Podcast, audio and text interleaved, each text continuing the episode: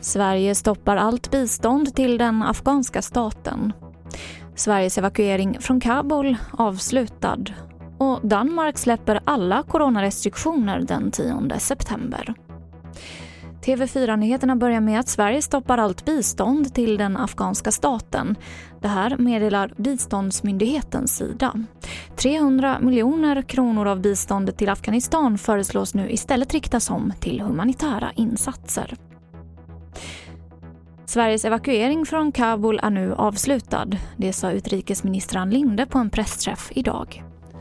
UDs diplomater och säkerhetsoperatörer, poliserna från NOA som ingår i MSBs stödstyrka och Försvarsmaktens specialförband har evakuerats till en ort i regionen tillsammans med nödställda. Ingen svensk utsänd personal finns kvar på Kabuls flygplats. Så till Danmark som släpper alla coronarestriktioner från och med den 10 september.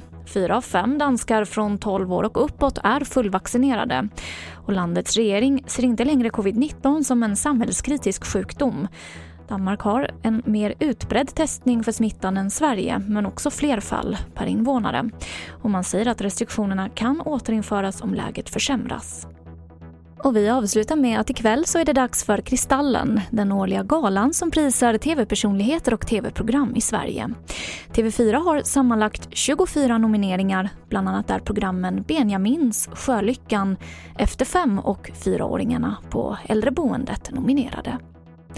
Och det här var det senaste från TV4 Nyheterna. Jag heter Emily Olsson.